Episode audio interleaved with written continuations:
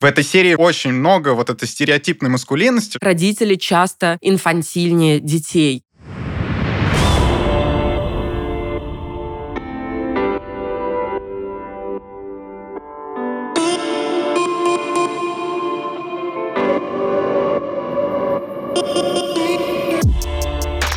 Привет! Это специальный подкаст Кинопоиска, посвященный сериалу «Цикады». Каждую неделю мы обсуждаем новые эпизоды, делимся своими впечатлениями и общаемся с создателями сериала. Меня зовут Владимир Логинов, я киноблогер, автор канала «Кино Огонь». А я Ксения Реутова, журналистка и кинокритик.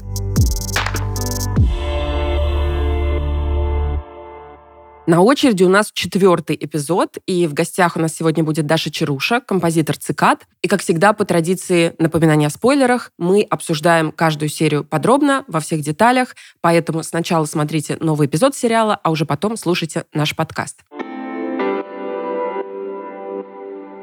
В некоторых книгах сразу после номера главы, знаешь, идет краткое содержание. Например, глава, в которой героиня путешествует туда-то, а герой раскрывает тайну того-то. Мне хотелось бы использовать тот же прием. Я бы этот эпизод назвала «Глава 4», в которой все герои идут в разнос. Эта тема задается нам на всю серию. Она задается уже начальным флешбэком, в котором мы видим детство Антона, узнаем, что отец фактически ограничил его общение с матерью, и мама пыталась этому помешать, пыталась забрать ребенка, но у нее ничего не получилось. И вот этот момент, когда маленький мальчик берет в руки оружие и наставляет его на своих родителей, это, конечно, момент абсолютной потери контроля над ситуацией. В данном случае со стороны взрослых. Но в этом эпизоде у нас из-под контроля выходит все и все. Учителя устраивают свою вечеринку у бассейна. Соня и Марк впервые занимаются любовью. Билан и другой едут в тир. Потом организовывают мальчишник. Кстати, как это назвать? Это давай мы еще потом обсудим. У Елены свидание, хотя это, наверное, не так надо назвать, с Геннадием в душевой кабине. То есть не зря эта серия бьет все рекорды по сексуальным сценам, потому что в ней все герои себя отпускают и иногда с довольно деструктивными последствиями. Эта серия, она серединная, это экватор, она отчасти готовит нас к тому, что произойдет потом. Поскольку на вечеринке, возможно, случилось нечто подобное. Это мое предположение. Возможно, все пошли в разнос, но только уже с трагическим исходом. Что ты об этом думаешь? Но я согласен с тем, что, скорее всего, это такая репетиция, потому что я ее смотрел и думал о том, что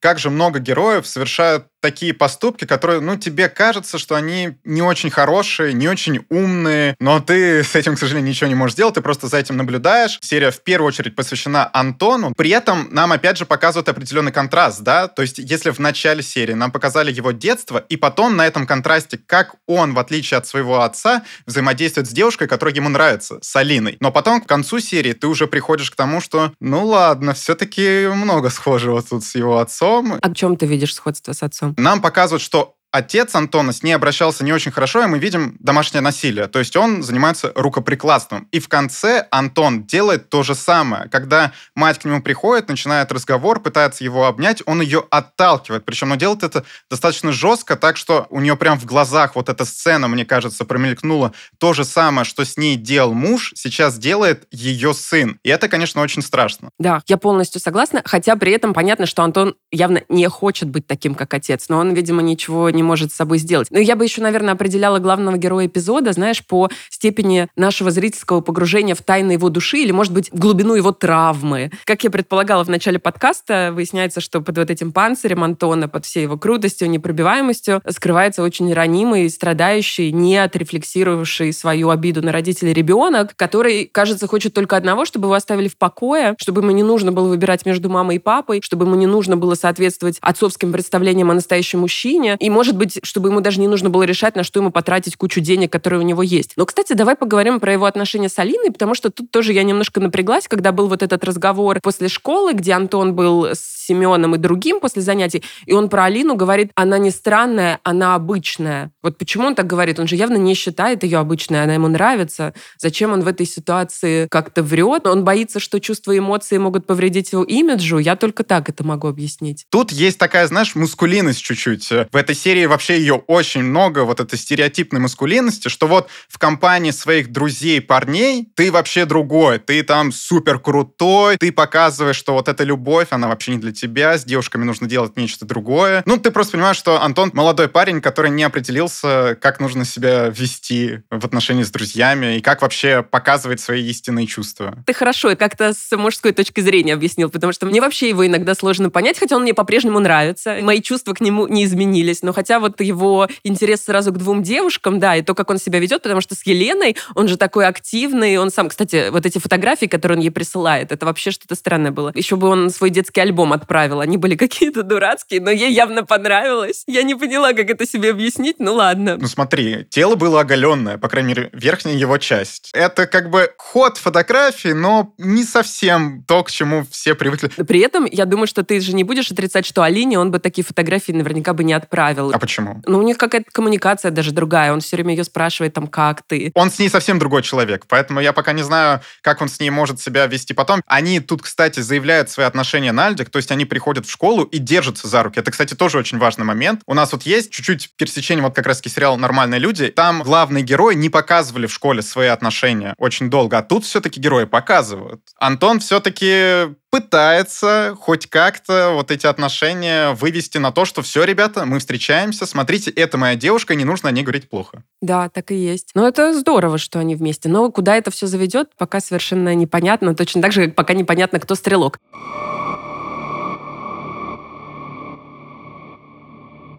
В этом эпизоде у нас есть сцена в тире. Еще два героя берут в руки оружие и, более того, начинают стрелять, и даже стреляют метко. И если они и раньше были в нашем списке подозреваемых, теперь понятно, что они должны его, если не возглавить, то точно переместиться куда-то в начало этого списка. И еще эта сцена мне запомнилась тем, что там есть интересный разговор об отце Вадика, другого, про которого мы знаем, что он военный, и выясняется, что отец занимается рукоприкладством и вообще очень жестокий человек. И мне кажется, что другой с восхищением смотрит на отношения Антона и его отца, потому что ему кажется, что здесь жестокость какая-то правильная. Ну, правильное я здесь слово беру в кавычки. То есть вот этот батя, он тоже не тюфяк, но при этом он при деньгах, и он с очевидной заботой о сыне, потому что, ну, отец Антона явно о нем заботится. И потом там есть реплика в доме. Блин, твой батя клевый мужик.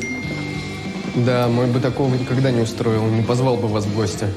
Но это, конечно же, огромная ошибка, потому что никакой правильной жестокости не бывает. И на примере Антона это хорошо видно. Он-то от отношения своего отца тоже очень сильно страдает. Это прям был очень интересный эпизод. Да, при том, что меня он чуть-чуть удивил, потому что когда вот нам заявляли отношения другого с его отцом, мне казалось, что вся суть в том, что другой в целом не приемлет насилие. И когда он видит, как его отец с прохожими взаимодействует, ему не очень комфортно. И ему не очень комфортно от того, что он военный. Но судя по вот этой сцене в тире, в целом у него нет проблем с насилием. Получается. Нет проблем с тем, чтобы стрелять. Ему это даже нравится. Мы видим. И опять же, ну тут даже чуть-чуть такая жирная подсказка. Вот смотрите, видите, он лучше всех стреляет. Ну, если мы не считаем Антона, потому что Антон там вообще разряд, да? А другой может быть. Да, и это, кстати, не единственная была сцена с оружием, потому что еще у нас тут появляется фехтование. И тоже мне очень понравился этот эпизод. Очень крутой костюм был у Кати. Это, кстати, не первый раз, когда российское кино обращается именно к женскому фехтованию. Есть фильм 2020 года «На острие» со Светланой Ходченковой и Стаси Милославской. И это одна из редких российских спортивных драм с героинями, спортсменками, потому что в других у нас в основном мужчины-герои. И одна из редких удачных, на мой взгляд, спортивных драм. Уже там было понятно, насколько эффектно смотрятся женщины с холодным оружием в руках, вот в этих шлемах. Я очень хочу, чтобы дальше эта линия в сериале получила продолжение. Есть ощущение, что сейчас нас так немножко подразнили, а по-настоящему тему раскроют позже. Ну и мы знаем, что важные соревнования грядут. И образ Кати совершенно меняется, когда нам ее показывают на занятиях. В прошлом эпизоде мне все казалось, что она выступает отрицательным персонажем, который высвечивает положительные качества Алекса, а тут она просто какая-то Жанна д'Арк, в белом, как ангел, такая вся сильная, смелая, неудержимая. Интересно, удастся ли ей выиграть место в сборной. Что-то мне подсказывает, что все будет не так просто. Да, мне казалось, что фехтование — это такой спорт для богатых. Вот у меня почему-то вот такое ощущение. У меня как-то не вяжется с Катей, но мы видим, что у нее семья-то не богатая. И помимо вот того, что у нас есть российские проекты. Совсем недавно мы это видели также в сериале «Уэнсдэй». На Олимпиаде очень часто я смотрю фехтование, и мне это нравится. Плюс наши спортсмены в фехтовании очень хороши. Поэтому было очень приятно наблюдать за этим эпизодом. Но не понравилось то, что нас подводит к тому, что что-то потом будет нехорошее. Потому что, видите, тренер говорил, вот как нужно поступать. Катя с Алексом начали заниматься сексом, хотя тренер предупреждал и просил их, чтобы они им не занимались. Не послушала. Все, потом будут последствия. Какой еще секс был в этом эпизоде? Еще у нас были Соня и Марк. Так и подмывает, конечно, сравнить этот эпизод с эпизодом, который был между Антоном и Алиной, но я тут не вижу сходства, потому что в одном случае люди, которые очень плохо знают друг друга, а в другом случае, наоборот, люди, которые знают друг друга слишком хорошо. Ну, вроде это было отражено, например, когда она презерватив ему принесла, это было как-то очень трогательно, но сами сцены, не знаю, они мне обе, честно говоря, кажутся невыразительными. Забавно, что в сцене секса мы используем слово «трогательно». Это многое говорит о том, как снято все это. Ну, это же про подростков сериал. Конечно, они выглядят трогательно. Но мне не нравится, что вот эта сцена первого секса выросла из того, что Соня была в уязвимом положении. Она весь день переживала по поводу своей мамы. Потом вот наступило вот это, что «фух». С ней все нормально, а Марк ее поддерживал, потом он тянется целовать, и начинается вот это все. Я такой, Марк, ну не лучшее время, лучше другой момент. Но меня еще интересуют последствия этой ночи для обоих персонажей. Они же лучшие друзья, Марк и Соня. Они же как брат и сестра. И теперь у них есть еще и секс. Это может очень серьезно изменить их отношения, вплоть до серьезного охлаждения, потому что формат отношений радикально поменялся теперь. Пока что я вижу, что все будет хорошо. Возможно, они всю жизнь потом проживут вместе. И еще одна есть сцена с сексом. Это сцена на вечеринке. Я вообще думала, если честно, перед записью подкаста, в каких терминах я должна говорить об этой сцене. Надо назвать это вечеринкой, надо назвать это мальчишником. Все это какие-то не те слова. Наверное, сюда больше подойдет слово «оргия», хотя, может быть, оно, наоборот, слишком сильное. Но я, когда говорю «оргия», я имею в виду ритуальный характер всего этого действа. И это, кстати, очевидная кульминация всей серии, в том числе тематическая, потому что оргия — это как раз всегда про выход за пределы. Помнишь, мы с тобой говорили, что Билан и другой — это свита Антона. Вот до этого эпизода это были больше наши предположения, а теперь эти три персонажа оказываются связанными, условно говоря, охотой и сексом, двумя древнейшими ритуалами. Но под охотой я подразумеваю стрельбу в тире, это я немножко, конечно, утрирую. Я думаю, что теперь эти персонажи никуда друг от друга не денутся, что Семён и другой окончательно поместили себя в иерархическую структуру, в которой Антон главный, а они его вассалы. Но я пока не понимаю, как это будет работать, потому что по жизни Антон скорее одиночка и очень себе на уме. И ему, в общем-то, никакие вассалы не нужны. Не знаю, можно ли все то, что мы увидели, за чистую монету принимать? Потому что нам даже создатели пытаются чуть-чуть вот показать, что а вот тут вроде поцелуй между двумя персонажами есть, а вроде бы это может быть и галлюцинация Семёна. И этот загул, который персонажам скорее вредит. Прям видно, что теперь они будут творить какие-то нехорошие дела и дальше. Пока что все серии про персонажей, которые нам показывают, вот они такие неоднозначные, но тут нас в конце приводят к тому, что Антон все-таки скорее нехорошие дела творит, чем хорошие. А мне кажется, наоборот, здесь как раз всю серию, мне кажется, его тошнит от самого себя. Да, он это все делает, да, он участвует в этой оргии и даже получает какое-то физическое удовольствие, но морального удовольствия, эмоционального удовольствия он от этого явно не получает, у него просто внутри все разрывается. Я его, наоборот, вот так вот вижу. И он в конце же рыдает, он просто скручивается и рыдает. Он рыдает, но в итоге все приходит к тому, что свою мать он отталкивает довольно грубо, и все это делает со своими друзьями. Вот у него вот эти вассалы не самые приятные образовались. И опять же он копирует даже здесь своего отца. Очевидно, что у него отец такой человек, у которого есть друзья, которые помогают ему по бизнесу, и что его отец очень любит быть главным. И Антон в итоге в своей компании тоже приходит к тому, что вот есть он, у которого есть деньги, связи, и который пытается быть главным. А другие, вот они, ну, чуть-чуть даже серая масса, они просто за ним следуют. И от этого мы приходим к тому, что он сын своего отца, и он становится таким же. Я пока не вижу в нем чего-то хорошего. Я вижу в нем хорошее. Если человеку от этого плохо, это значит, что что-то хорошее в нем точно осталось.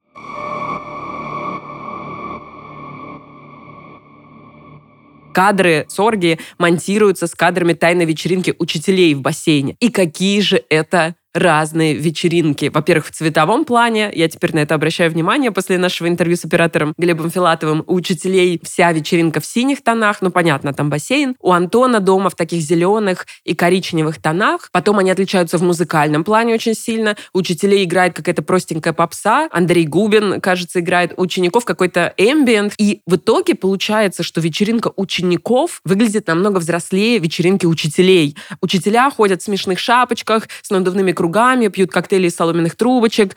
И вообще, наверное, это вторая важнейшая тема серии, она же одна из важнейших тем всего сериала. Родители часто инфантильнее детей. И здесь это проявляется и в других случаях, вот когда Соня волнуется за маму, и мама почему-то не может ей позвонить, хотя, она должна понимать же, что дочь волнуется. А она просто уехала к друзьям и не отвечает. Потом Елена в качестве школьного психолога проводит совершенно провальный сеанс с Антоном, в котором он с ней флиртует, она ему отвечает, только звучит вопрос про родителей, он просто сразу все блокирует. Но куда же это годится? Действительно важен вот этот контраст. Но при этом я понимаю, потому что учителя простые ребята, а ученики, они... Антон, что пальцы веером, то он такой богатый. И у богатых совсем другой уровень вечеринок зачастую, потому что там и какие-то другие напитки, другие вещества употребляются. Вот тебе, кстати, очевидно, ведь ближе вечеринка, которая происходит у учителей. Она хоть и простая, но это то, к чему мы привыкли, так?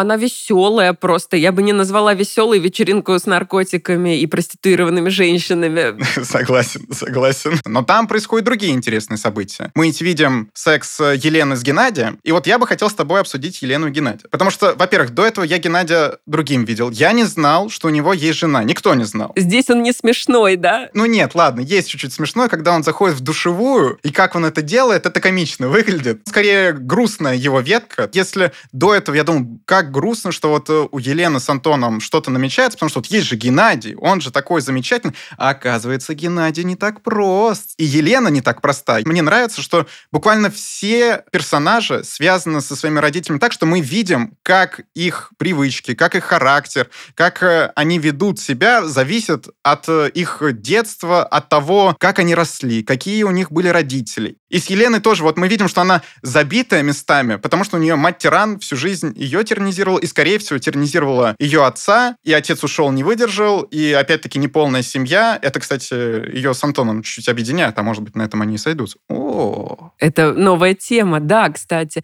В этом эпизоде есть одна такая сцена, как раз идеально описывающая отношения Елены и ее мамы. Это просто такой, даже я бы сказала, учебник сценарного мастерства, как совсем крохотными штрихами можно показать характер героини, их типичное, видимо, повседневное взаимодействие. Там, когда мама сушит волосы феном, что-то дочери говорит. Звонил твой отец. Мам, я не слышу, что ты там говоришь. Подойди сюда, если не слышишь. Да, чего? Отец твой звонил. Минуту спустя повторяется зеркальная ситуация. Ты сантехник вызвал, у нас кран течет.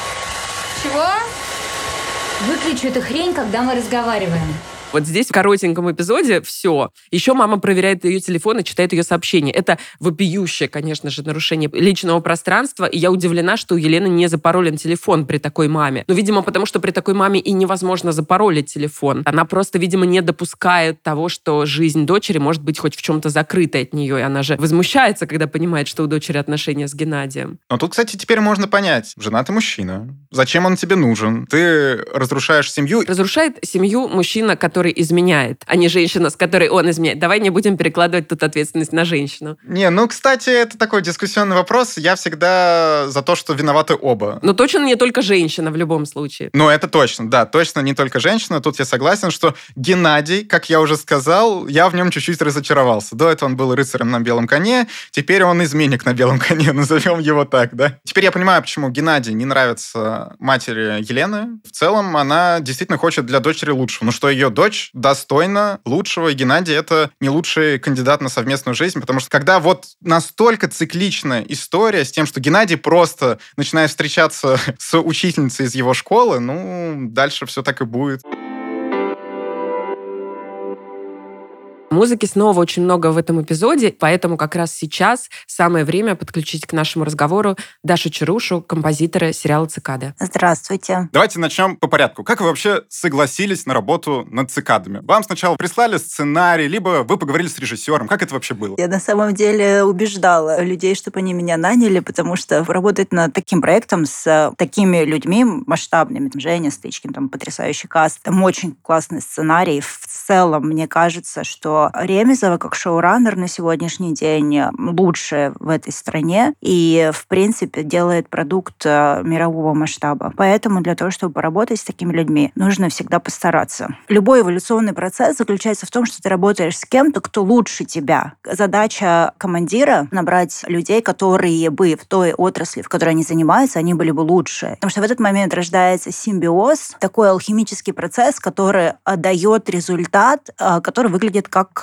волшебство, как чудо. Потому что ты не можешь до конца понять, каким образом это люди сделали. И это самое кайфовое. Я до этого общалась с Сашей, и она мне дала возможность написать несколько треков для Азазеля, и ей понравилось. Потом я билась за то, чтобы писать саундтрек к «Монастырю». И мне дали действительно этот шанс. Мы очень сильно постарались. Там достаточно много интересных моментов. Например, там, перед выходом последней серии в 3 часа ночи мы еще дописывали финальный трек. И я понимаю, что вообще фанатики — это люди, которые двигают, ну, вообще всю цивилизацию вперед. Очень иногда приятно себе повесить эту медальку, но я горжусь собой и горжусь этой работой очень. И когда мы закончили «Монастырь», Саша сказала: «Хочешь попробовать «Цикады»?» И я сказала: «Да». И мы, опять же, сделали несколько заявочных сцен. Мы встретили Женю Стычкина, мы поговорили о том, как бы мы хотели это слышать. И вообще, в принципе, это достаточно уникальный проект для нашего рынка, потому что это история про молодежь вроде бы, но, с другой стороны, там очень много других слоев, например, в отличие от «Эйфории», которая вроде бы тоже глубокая, но она прямо специально заточена на то, чтобы это воспринималось поколением, которое выросло на Инстаграме, да, то есть это очень быстрые, яркие картинки, да, и какая бы там трагедия ни произошла, все равно все в блесках и все танцуют. А здесь как будто бы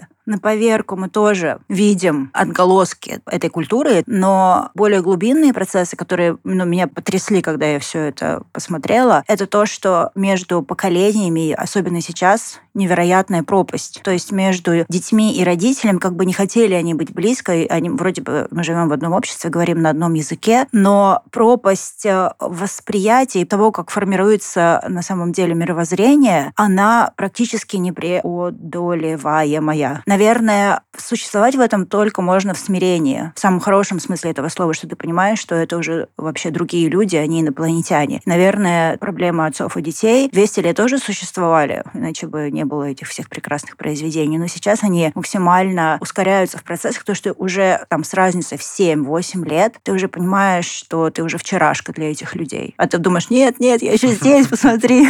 Как строилась ваша работа? То есть вот у нас есть сериал, в котором очень много персонажей. Нужно каждому подобрать мотив или нужно определиться с какими-то основными треками? Мне кажется, что первое, что ты делаешь, ты смотришь в кино, и ты думаешь, как бы ты хотел его расширить. Потому что музыка — фантастическая вещь. Вот я, допустим, сейчас монтировала свое кино, которое я сняла, и я понимаю, что я подкладываю разные треки, появляются совершенно разные смыслы. Когда тебе приходит еще чужой материал, это еще интереснее, потому что ты понимаешь, что музыка не только краска, это еще и персонаж, потому что как бы музыка как субстанция, она тоже материальна, у нее тоже есть характер, у нее есть сознание, и она как бы может вклиниваться и на самом деле участвовать как полноценный персонаж. Плюс хочется всегда единства. Вот, допустим, в отличие от того, как раньше работали сериалами, просто они набирали треки из каталогов и делали так, чтобы катилось вперед. То есть сейчас из-за того, что качество продукта меняется и ощущение того, чем мы это оборачиваем. Да? То есть это как бы еще одно такое измерение, которое возникает вокруг самого тела фильма. Мне, например, всегда интересно, какой инструментарий мы можем использовать. Да? Ну, понятно, что есть там классический набор, скрипки, пианино, какие-то этнические инструменты, барабаны и там бас. Я сначала ищу ощущение звуковое, то есть это может быть вообще фидбэк от ревера, да, который будет звучать гу-гу-гу-гу, и ты смотришь: о, мне это нравится, я как бы слышу это здесь. И потом начинаешь потихонечку собирать там, допустим, 10 инструментов, которые могли бы дать ощущение. Я играю обычно клавир, ну, то есть я смотрю серию, и прям сижу и играю на фортепиано темы. Пока мне не покажется, что вот эта тема, она прямо является здесь такой рапирой, которая летит, и она за собой начинает тащить. Так мы нашли, например, тему, ну, мы назвали эту тему Алины, это колыбельная. Мне кажется, колыбельная очень интересное ощущение для этих детей, которые, в принципе, мятежники, они очень тревожные. Одна из моих знакомых, она занималась исследованием поколений, они рассылали анкеты по всему миру, задавали какое-то количество вопросов. Обычно все по всему миру отвечают там, на 80% этих вопросов одинаково. Ну, например, они говорят, какое главное слово для вас, что для вас самое важное сейчас. Классика, психологические тесты. И они говорят, что вдруг спустя 7-8 лет все люди, как под копирку, вот это новое поколение, которое подрастает, начинают отвечать на эти вопросы абсолютно по-другому. Так вот, они говорят, что последнее поколение для них одно из самых важных слов – это безопасность. То есть я вообще не рассматриваю мир как нечто опасное, а для них, видимо, вот в этом информационном как бы слое, который мне растут, безопасность является приоритетной. И поэтому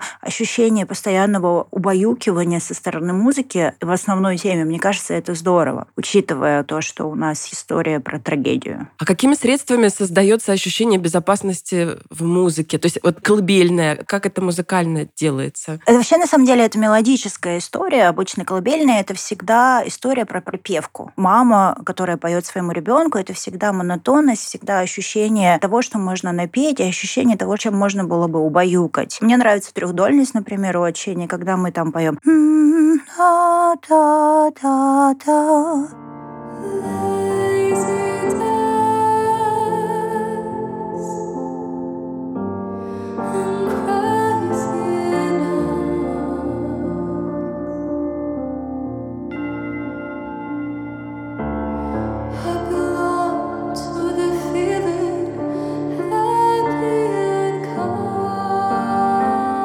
Когда ты начинаешь это все еще оборачивать в, допустим, в трехдольный ритм пианины, от этого возникает такой со стороны нежность и покой, и печаль. Потому что, на самом деле, в колыбельной все равно есть печаль, потому что любая колыбельная, отход ко сну, это как бы сон, как бы маленькая смерть. Так, ну вот поговорили об Алине, да? А если говорить о других персонажах? Об Антоне, допустим. Был такой, если Алина — это колыбельная, Антон — это что-то такое... Да, и по поводу Антона мы тоже думали долго, потому что это человек, который находится в постоянной, бесконечной боли. От ответа и, мне кажется, все его поиски, которые мы видим на экране, а он поэтому к Алине и прибивается, потому что она для него дает вот это ощущение покоя. Антон — это история про как бы саможаление, мне кажется, и ощущение, что ему себя очень жалко, и от этого он постоянно находится вот в этом протесте. И мы, когда разговаривали с Женей, мы... долго искали. Как бы Женя очень любит рок, такой классический рок. Но как будто бы это не совсем ложилось на него. Потом мы просто начали разговаривать про Омана и взяли вот эту тему Омана основную та-та-та-та-та и подложили в какой-то момент под оргию.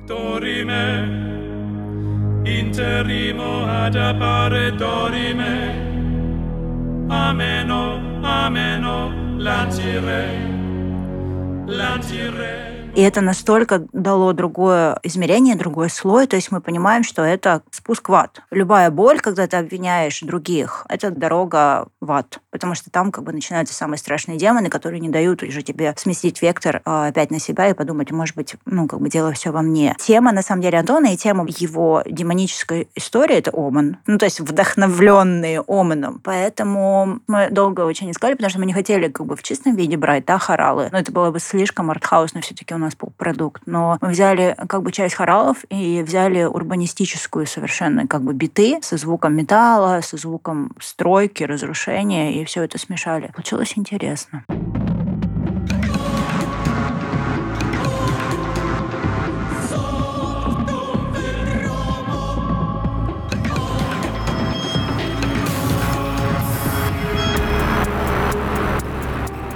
Вы так вдохновленно говорите о персонажах. А у вас вообще есть любимый персонаж вот этой истории? У меня есть несколько любимых персонажей. Мне очень нравится Алина, ну, потому что она такой олененок, и в ней есть вот это ощущение чистоты. Она еще очень красивая девочка и очень милый человек. И ее вот эта странность в лице завораживает. Ну, то есть тебе хочется рассматривать то, как у нее двигается лицо, как она разговаривает. Мне очень нравится Катя Воронина, которая играет Соню. В ней есть такой праздник жизни. И ты, когда ее в первой серии же видишь в этом купальнике, я прямо завораживаюсь ее красотой. Ты смотришь на этого человека, и ты понимаешь, что это прям объект желания. Просто это страсть в чистом виде, неважно, это мальчик или девочка. И то, что вот эти у нее волосы фантастические, то, что у нее такой сумасшедший персонаж, как бы сама жизнь. Вот она для меня прямо сама жизнь. Мне нравится очень другой, потому что фантастическая актерская работа. И Билан очень классный, потому что, я еще это рассматриваю с точки зрения производства. Сыграть персонажа, который аутсайдер, и сделать это правдиво, и без жалости к себе, это тоже очень классно. У Кинопоиска был цикл материалов, который назывался «Люди за кадром», и там люди разных кинопрофессий рассказывали о своей работе. И был текст о кинокомпозиторах, и мне там очень запомнились слова Анны Друбич, которая цитировала своего учителя Исаака Шварца, и цитата звучала так: «Нет никакой киномузыки. Бывает музыка хорошая и бывает плохая». И все. Вы бы согласились с этим утверждением? Наверное, нет. Киномузыка — это отдельный жанр, потому что она в любом случае, несмотря на то, что я говорила до этого, она обслуживает кадр. Все, что не является самостоятельным продуктом, а киномузыка очень редко самостоятельный продукт, это отдельная история. Мы даже не говорим про технические какие-то вещи, то, что она всегда тише, чем диалоги, тише, чем шумы. И, допустим, если ты будешь писать так, как тебе хочется, а не с точки зрения того, что ее будет плохо слышно, просто никто ничего не услышит. Что, допустим, там всегда вырезается средина, частотность, следовательно, ты не можешь использовать срединные инструменты, потому что от музыки ничего не останется. Просто там есть, допустим, эквалайзер, там есть парабола. Вот просто ты вырезаешь вот так вот параболы середину, и все инструменты, которые зрачат в середине, их не существует. На глухое пятно попадают. Вот есть слепое пятно, а есть глухое. Полет фантазии может быть безграничный. Ты можешь там написать все в срединном регистре, пианино наиграть, а потом его просто не будет слышно. Это первое. А во второе, киномузыка — это всегда обслуживание того, что происходит. Допустим, очень часто ты смотришь кино и думаешь: вау, какая музыка. Потом ты включаешь отдельно, и это вообще тебя не впечатляет. Безусловно, есть мелодии и есть некие темы, которые мелодически развиты до такой степени, что ты можешь слушать их отдельно. Например, вот тот же самый Джон Уильямс, который, когда ты включаешь основную тему из «Гарри Поттера», я недавно просто переслушивала и была в диком восторге, потому что это самостоятельное произведение. Но оно играет на начальных титрах и на конечных титрах. Вообще музыка такая вещь, она очень много места занимает. Если в кино нету места под музыку,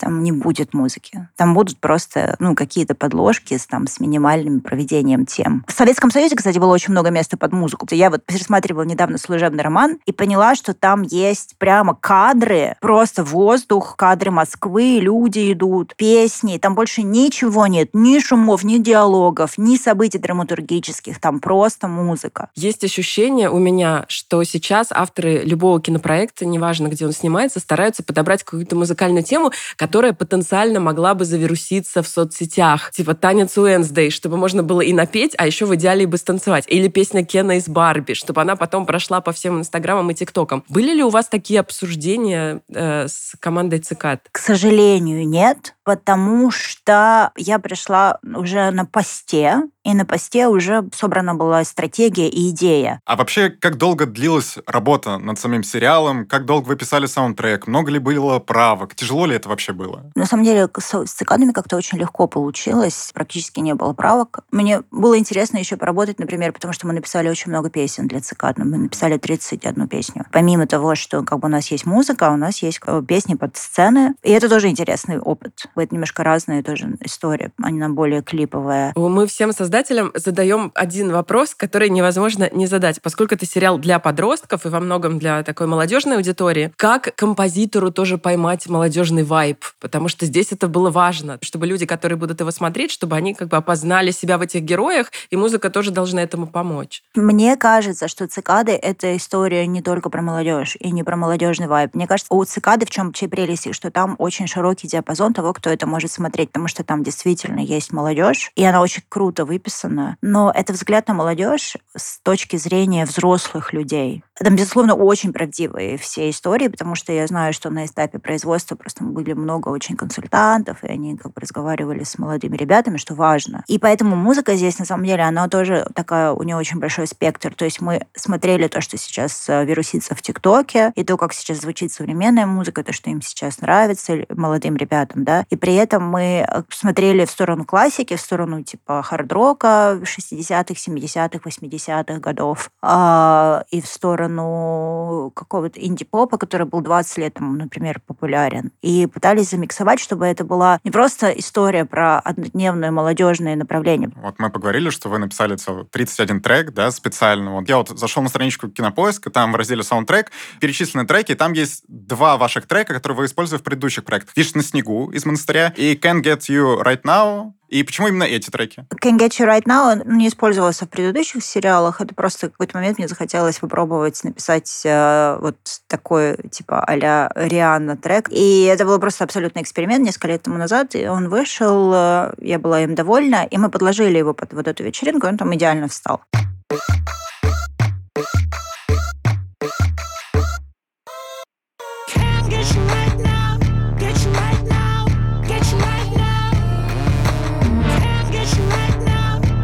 Мне показалось, что это кайф, плюс это экономит бюджет. А «Вишня на снегу» — это просто один из любимых треков из монастыря нашей продюсерской команды, и они его сюда поставили как такое напоминание, типа помахали ручкой, такая пасхалочка. Привет!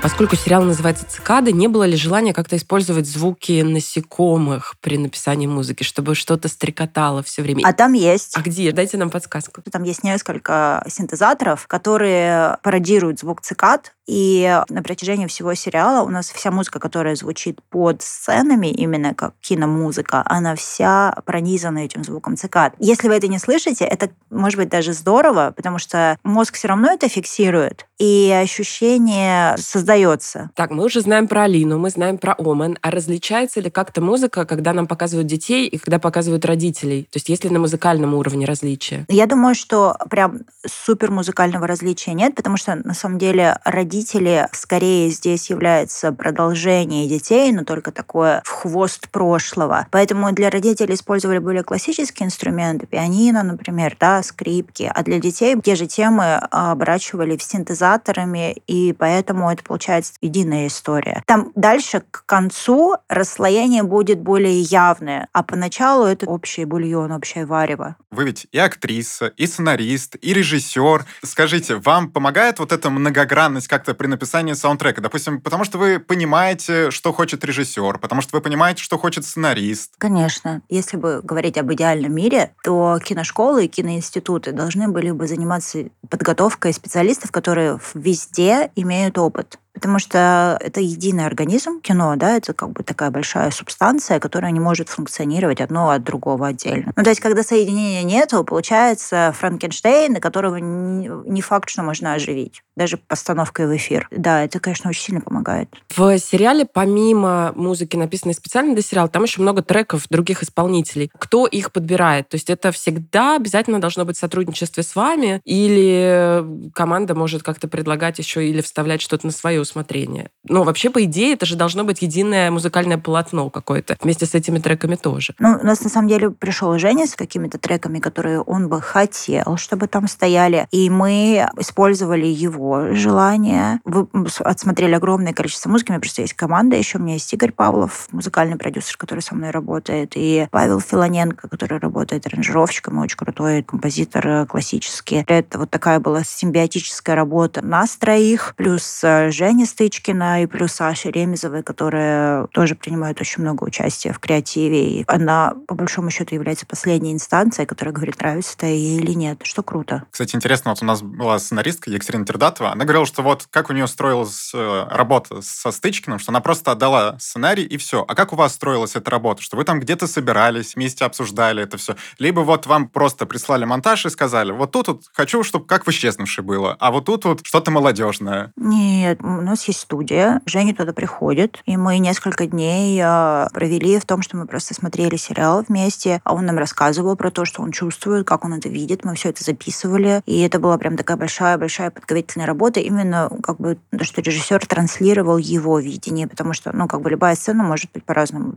трактована. В чем прелесть режиссера? У него есть ответы на все вопросы. Какое у вас самое яркое впечатление, связанное с работой над сериалом? Ну, наверное, количество треков, которые мы написали. Я не ожидала, что мы столько музыки напишем, и что это настолько легко еще получится. На самом деле, я думаю, что нет вот прям такого самого яркого впечатления. То есть ты получаешь материал, ты его смотришь, и у тебя уже случается либо вау, либо... И вот здесь как бы был вау, это когда я посмотрела первую серию, потому что я не ожидала, что у нас как бы на нашем рынке может быть такой продукт с таким вкусом сделан, с такой операторской работой, с таким кастом вообще, в принципе. Ну, то есть меня захватило прямо с первой секунды. При том, что это был черновой материал, да, черновой новый материал, он отличается от финального, ну, там, большим количеством условностей, что думаешь, а, ну, вот здесь вот, там диалог не слышно, вот здесь там шумы, вот тут музыки нет, еще что-то, там вот тут графика, а вот тут как бы монтаж не, еще пока не финальный. И я поняла, что я посмотрела первую серию, и меня просто прямо как бы включило максимально. Это было первое яркое ощущение того, что тебе очень хочется в этом поучаствовать. Не бывает киномузыки без материала, то есть если материал плохой, ты хоть что туда подложи, это все равно будет манисуразиться. Возьмем плохой сериал и подложим туда Джона Уильямса, того же самого моего любимого. Ну и что это будет? Это будет на самом деле лошадь в галошах. А из родителей есть кто-то, кто вам ближе? Может быть, уже даже не актерский, а просто как-то лично? Мне нравится вот мама Сони, потому что она это как бы абсолютная белая ворона, как бы сумасшествие в самом хорошем представлении. Мне очень нравится бабушка Алекса, которая, кстати, мама Стычкина играет. Мы не знали, это какой-то новый для нас факт, серьезно. То есть там не только играет жена Ольга Сутулова, там еще играет его мама. Ну вот Лиза Боярская прекрасная. Катя еще, которая играет Ира Паутова. Ну, просто мне кажется, что это прям вот большая-большая артистка. Было очень приятно поговорить. Да, потому что музыка, обычно мы ее, да, воспринимаем ушами, но мы как-то ее редко анализируем, мне кажется. А вот тут у нас получилось, я думаю, еще и проанализировать, как все это сделано музыкально. Спасибо огромное за такой интересный разговор. С нами сегодня была Даша Чаруша, композитор сериала «Цикады». Спасибо. По традиции, наш прогноз на следующий эпизод, на уже 5-й. Я лично жду, наконец-то, серию про кого-то из девочек. Я ее ждала в прошлый раз и пока не дождалась. Потому что очень много контента, связанного с мальчиками. Даже в этом эпизоде, я бы сказала, его было слишком много. Про девочек по-прежнему очень мало. Где моя серия про Соню? Где серия про Катю? Ну да, наверное, следующая будет про Катю, потому что соревнования, на которых нам что-то покажут, интересно. Хотя, может быть, вот мы так говорим, как будто мы уверены. А может быть, нам просто соревнования 1 минута, что Катя выиграла, и все, она едет за сбор. Потом. И все. И Алекс счастлив, и с ней уходит в закат. На этом все. Сериал заканчивается. На самом деле мы вас обманули. Было 5 серий, а не 8. Спасибо за внимание. И никакого происшествия вообще не было. Не, ну так не будет. Будет явно что-то очень интересное. Если честно, я уже, конечно, подозреваю, какой будет результат. Но мне интересно сам поединок посмотреть. Мне кажется, что это просто чисто визуально должно быть очень эффектно.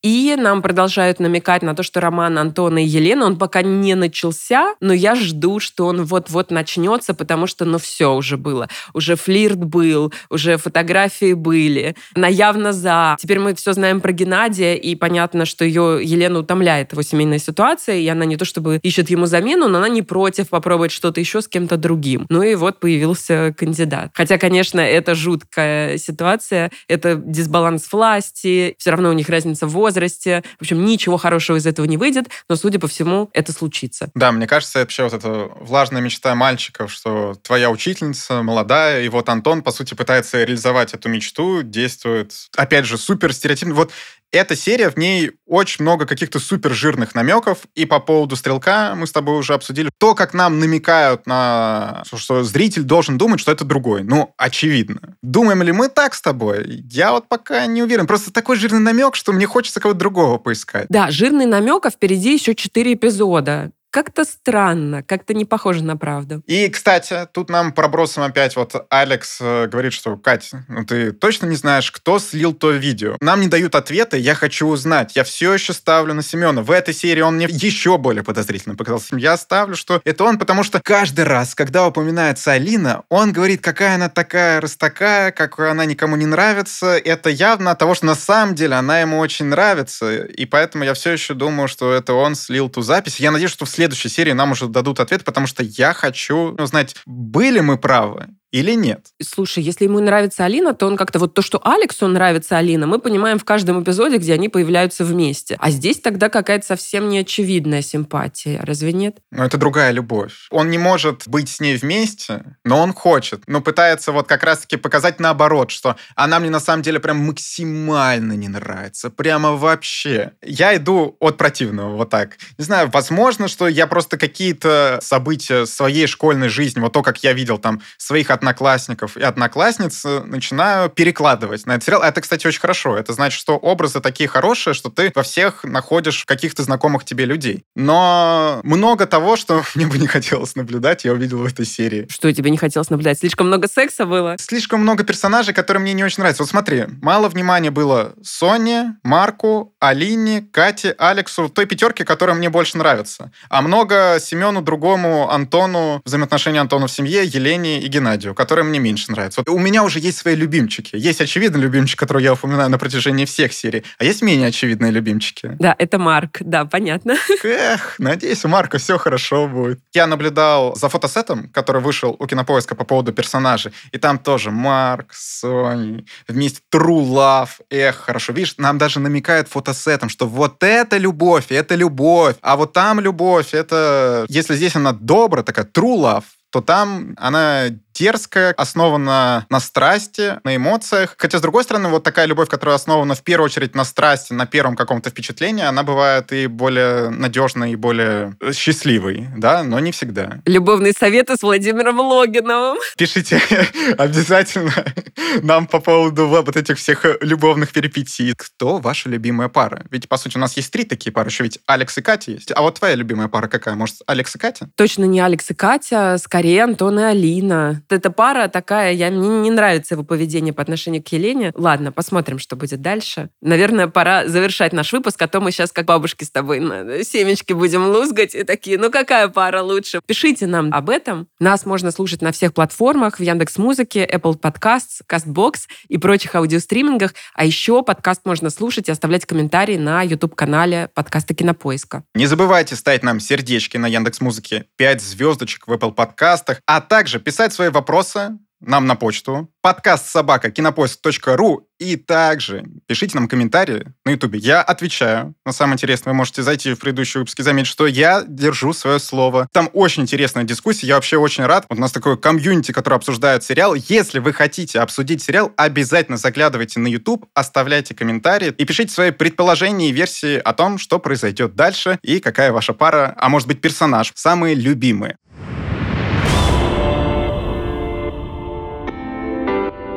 А над этим эпизодом работали звукорежиссер Алексей Шмариович, редактор Даулет Жинайдаров и продюсер Бетси Исакова. Пока-пока, до следующего эпизода. Услышимся через неделю.